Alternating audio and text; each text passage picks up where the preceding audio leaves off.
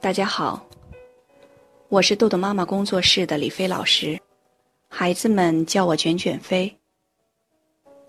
今天早上为你读书的时间又到了。我们上次讲了菲菲在第一次训练的过程中建立了自信心，那么在接下来的训练，菲菲会发生什么样的变化？那今天要为大家讲述第二次训练和第三次训练。菲菲的第二次训练，训练时间观念。接下来的周五下午，菲菲虽然是用只有我能听得见的声音和我打招呼，但是她眼里闪出的亮光，让我知道，她和我一样。都对游戏室将要发生的事儿充满了期待。菲菲拉着我的手进入游戏室后，紧紧的把厚重的木门关上，好像这里只是属于我们两个人的世界。菲菲，今天可是有一个新任务需要你呀！看着孩子自然垂下的眼皮。我知道，坏了，这个不确定的任务吓着他了。我赶快亮明态度：“嘿，是咱们一起干的。你看，我现在给你一张 A 四白纸，从现在到下课，咱们一共有九十分钟。这么长时间，你可得好好计划一下，咱们怎么能找出更多玩的时间？这样的话。”让写作业的时间短，玩的时间更长，你一定有办法。我知道。我故作神秘的点着他的太阳穴说：“我一点就知道。”菲菲忍不住扑哧笑了出声，问了我一句：“你骗人吧？”几分钟后，菲菲的时间表，也许是他人生第一张自己做的时间表。跃然纸上，新鲜出炉了。九十分钟，作品十三点三十分到十四点十分，写作业十四点十分至十四点五十五分，魔币兑换十四点五十五分至十五点。仔细看过之后，我故作轻松的问孩子。你想先写作业还是先玩？菲菲愣住了，脸上的表情也僵在那儿，眼睛睁得大大的盯着我，似乎在问：“你说笑话呢吧？”迟疑着，可还是鼓足勇气说：“嗯，先先玩儿。”我马上愉快的回应：“当然可以，不过请注意，如果你玩完之后。”能在自己计划的时间写完作业的话，你猜怎么着？我笑着向菲菲眨眨眼睛，等着他的回应。不知道，菲菲憨憨的回答，两只眼睛仍直直的盯着我看。下周你再来的时候啊，你还可以先玩后写作业。你有特权，以后咱们全这样。这周决定下一周是先玩。还是先写作业，这事儿可全是你说了算哦。菲菲胖胖的圆脸，由于太过兴奋而憋得通红，亮晶晶的大眼睛，长长的睫毛，扑闪扑闪的透着智慧的光芒。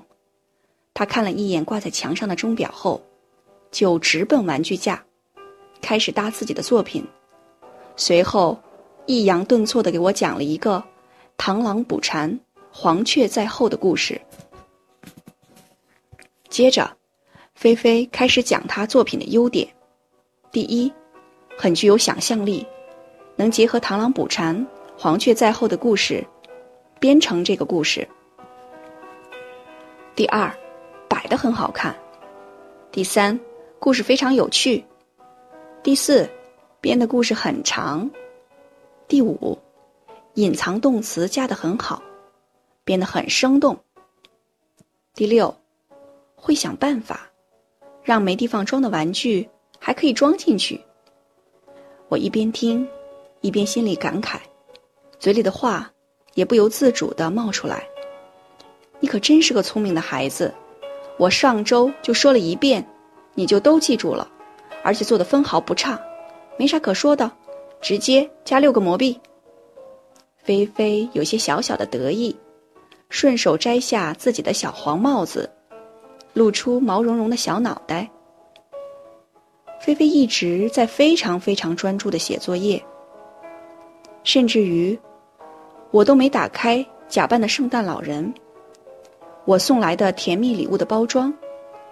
只是我往他口袋里面装甜蜜礼物时，脸上一直憋着笑。我不由感叹：让孩子玩好。才能学好，一点都没错。孩子提前五分钟完成了作业，我们击掌相庆，首战告捷。下一次，他还能先玩后写作业。菲菲，感觉不错吧？第三次训练，训练孩子完成作业的速度。隔周的周五下午，叮咚，门铃声响起，气喘吁吁跑进来的是菲菲，而且笑着喊我，然后自己直接跑出了游跑入了游戏室。意料之中，也是我很期待的事发生了，菲菲主动从我手里拿走了 A 四白纸，坐在桌前认真的做起了计划。按照计划，菲菲自己手脚并用的开始设计、编排她的作品。我翘着脚，美美的听到一个更为美妙的关于疯狂赛车的故事。天哪！讲完作品后的菲菲就像换了一个人，胖胖的脸上笑呵呵的，左手还叉着腰，一副天下舍我其谁的表情。开始由衷的赞叹自己的作品。第一。我的作品很搞笑，把半个地球都炸毁了。第二，比赛很激烈，一撞就转过头了。第三，必杀技太牛了，把地球炸了个洞。第四，结合了生活实际和科学幻想。第五，老是转播，不断换频道。第六，这可是实况转播呀。第七。从用过的材料中创造新的故事。第八，本来有一段时特别想说我不行，可是没说，赶快想别的办法编辑作品。后边准备执行时间表时，菲菲居然说要先写数学，因为哪个比较难？哇，这对他而言是很大的突破。菲菲居然提前了十五分钟。就写完了作业，他当时的表情我特别难忘。他张着嘴，不敢相信，但又不得不面对现实，下意识地伸出他的小胖手，想用整个手掌，企图捂住大大张开的嘴巴。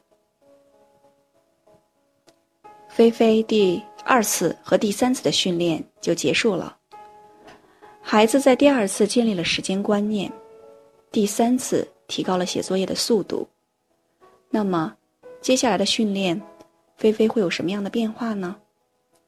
我在下次会继续为大家讲述。好，今天的内容就到这里结束了。如果您想下载时间管理训练的工具，请关注公众号“豆豆妈妈儿童时间管理”。感谢您的倾听，我们下次再见。